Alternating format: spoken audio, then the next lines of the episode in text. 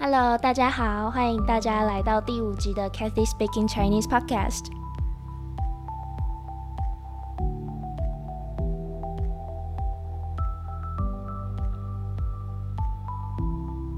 应该是说，从国中到高中这个阶段，就会经过一轮的筛选了，对不对？对，国中到高中的话，呃，最大的就是升学考试。国中到高中那个是要会考吗？对对对，那个时候叫嗯会考，我们应该都是会考的第一届吧？哦，对对对，我们是那个时候大家一直就是开玩笑说我们是白老鼠，因为我们那个时候是政策改革的第一届的受试学生这样子。对，所以会考它其实就是分级的考试。所有的在台湾的国中生，如果你想要去念高中或是高职的话，你一定都要先考过会考。那会考考的是哪几个科目呢？我们会考国文，就是中文啦，然后英文、数学、社会，社会包含三科，对不对？历史、地理、公民，然后还有自然，自然我记得是生物、理化，还有地球科学，所以还有英文的听力，还有中文的作文。那这些考试除了作文之外，基本上都是多选题。有一件事情就是值得一提，就是说我们那个时候是第一届，然后，哎，我们那个时候数学的证明题跟英听是不采纳的，那个成绩是不采纳的，可是之后好像就采纳了，对吧？然后因为那个时候是不采纳，所以我记得我好像也没有写。英听我好像有了，但是数学，因为我我本身也不喜欢数学，所以我就想说他都不采纳了，我干嘛写这样子？真的，所以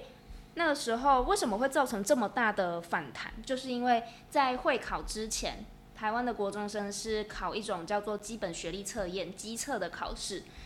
然后呢，这个基测它是用分数算的，考了几分就是几分。但是会考不一样，会考它的评分等地呢是跟国外差不多，跟国外很像啊，就是我们会从 C 到 A，还有 A 加 A 加加这样子排。那有些人就会觉得这样很不公平啊，因为如果我考六十分，跟另外一个人考七十分，我们的结果会是一样的，大家会很在意那个十分的差距。但是我觉得当初教育部会把它改成会考，是因为之前的那种机测，就是大家说叫做一试定江山，就是你那你考的那个分数，就是基本上就决定了你未来人生的道路了。就有些人可能觉得这样子太残忍了，就觉得说人生有那么多个机会、啊，为什么说这个分数就呃决定了你接下来的人生会怎么样？可能就是有些人觉得这个太残忍，所以就改成用等地制的。然后再来就是我们那个时候的会考，就是好像只有占入学成绩的百分之三十，另外百分之七十是有什么去做志工还是什么。但是其实这个政策也是被大家批评的很惨，因为家长就觉得以前就是学生只有光要读书就很累了，现在你还除了要读书，还要做那些有的没有的，而且听说有一些就是就是后台比较硬的，他可以直接把那个那个证书拿去签。就他根本就没有去做志工，他就直接去找人签，然后就就有了。那这样子的话，就衍生更多的问题。对我有听过，在我同届的同学里面，有人的爷爷奶奶本身就是里长，他的服务时数基本上就是阿公阿妈给的。而且我觉得志工服务为什么会有这么大的反弹，是因为好像你把志工服务加进你升学制度的标准里面，就是在强迫你做善事一样。但是这本来就违背了做善事的目的嘛。对对，做善事的话，应该是要学生发自内心的，这样子他才会体悟到这个做善事的真谛嘛。然后助人为快乐之本，这样子他们才会去了了解到这个道理。可是如果你今天说你做善事是为了拿到什么回报，那这样子的话就已经不是发自内心的做善事了。所以其实这个背后，我觉得还需要反思一下。那考完会考的下一步就是填志愿嘛，但是在这之前，台湾的国中生可能会花一点时间跟父母还有师长讨论，他要念的是高中还是高职。高中就是我们讲的高级中等学校，高职就是高级职业学校，这两个的差别在哪里啊？高中的话，就是它没有一个主科，就学生们就会把时间就是公平的分配给不同的学科，国英数自然等等的。但是高职的话，就是有他们已经有一个像是大学里面的主修的概念，就有一科是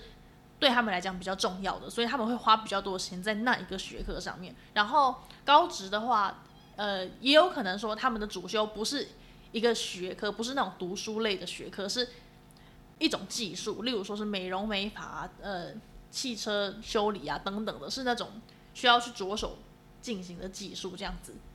就是一个比较偏学术，一个比较偏实作的概念。对，那我觉得台湾的高中还有高职比较特别，也比较泯灭人性的部分，就是我们会用性别分分学校。哦，这个不是所有的学校，但因为我我的学校没有，但是呃，有一些就是比较升学导向的学校就会有男女分班。对，可是我自己觉得，其实，在看完国外的学校制度之后，这种用性别分班啊，用性别来区分的方式，还蛮残忍的耶。因为这这个时间，就是学生可能荷尔蒙最旺盛，他最需要跟其他异性接触的时期。然后，如果你在这个时候，你不但没有给他们跟其他人相处的机会，然后又把他们每天的时间塞得满满的，那你这样要怎么训练他们的人际关系相处的能力呀？对，这个其实会衍生出后面他们在交友方面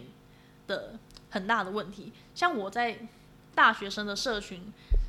上面就有看到，就说呃，很多台湾的男生，他可能就是在大学的时候。他想要交女朋友，可是他交不到，他一直交不到，他最后就会变得愤世嫉俗，然后到网络上去谩骂台湾的女生这样子。那为什么会有有这样的现象呢？很多人就指出说，就可能是因为他在高中的时候，他完全被剥夺了就是跟异性接触的机会，所以导致他完全不知道怎么跟女生相处。所以等到他终于有这个需求的时候呢，他也不知道怎么做，那一直失败的的后果就会变得。那样子，嗯，对，我觉得用性别区分学校是一个点，但是读高中也有蛮多有趣的事情，就是在高中的时候，这种全国性的竞赛其实比高职的还多，就是像 HBL 或是黑豹旗等等，当然有一些高职也会参加，但是我感觉参加的学校都是高中比较多。HBL 是高中篮球甲级联赛啦，就是高中生的很厉害的篮球比赛。然后黑豹旗就是呃高中生的很厉害的棒球比赛。然后再讲到高职的一个点，你会觉得台湾的人对读高职的人有莫名的歧视吗？有有有，这个从呃长辈的观念里面，跟甚至是我们同才之间的那个观点也都看得出来，在。大学生的论坛里面也都看得出来，呃，我觉得这个追根究底还是回到我们刚我们之前讲的那个万般皆下品，唯有读书高，这个是从呃几千年以来的那个科举制度一直一直遗传下来的，完全都没有办法就是移除这个概念，对吧？所以现在很多人可能就会觉得说，哦，高中是升学导向，然后高职是技术导向，所以就会心里面潜意识就觉得高中好像比高职高一等这样子。对，就是。在台湾，虽然现在大家都说要尊重专业，但是心里都会还是有点看不起我们所说的劳力工作啦。就大家对于白领跟蓝领的阶级意识还是很明显。对，而且这个也会一路的延伸到，就是我们成为大人之后，你怎么去看待坐办公室的人跟劳工？对啊，因为人都是平等的嘛，我们大家应该都是要互相尊重这样子，就职业没有分贵贱，就。呃，你只要在社会上有对这个社会贡献一点心力，你就是很棒的了。所以就不应该不应该说，呃，做什么职业的人就比较高等这样子。好，那高中跟高职他们要进去大学的时候，是不是要通过一个考试？高中生考的是学测，然后高职生考的是统测。那当然，因为他们在这三年学的东西就不一样，所以他考试的难度也不一样。对学测的话呢，又叫学科能力测验。高中生考大学的时候，就是需要这个考试。统测呢是高职生考科技大学的时候要考的。除了学测跟统测之外，还有一个东西叫做职考。职考它又叫分科测验。分科测验呢是在每一年的七月举行，学测是在每一年的一月举行，然后统测是五月。所以在这三个时间，呃，台湾的各地的文昌帝君庙都会爆满。但是我记得高中生他是他是可以考统测的，对不对？其实高中生要去考统测，或者是高职生要去考学测都是可以的，就是每一年都会有固定的一个名额是给另外一个体系的人去考，但是。可能就是家里的长辈也不会鼓励吧，就会觉得说，哦，你念了高中念三年，然后你去考那个简单的统测是，然后以后要去上科大，为什么呢？相反的，高职生要去考学测的话，也是可可以，没有人阻止你，但是大家可能就会看衰你啊，就觉得说那个难度差这么多，你也没有念过那个难度的书，那你怎么可能会竞争得过其他的人这样子？对，就是我觉得比起自己做不做得到，旁人的阻挠跟看衰才是阻力了。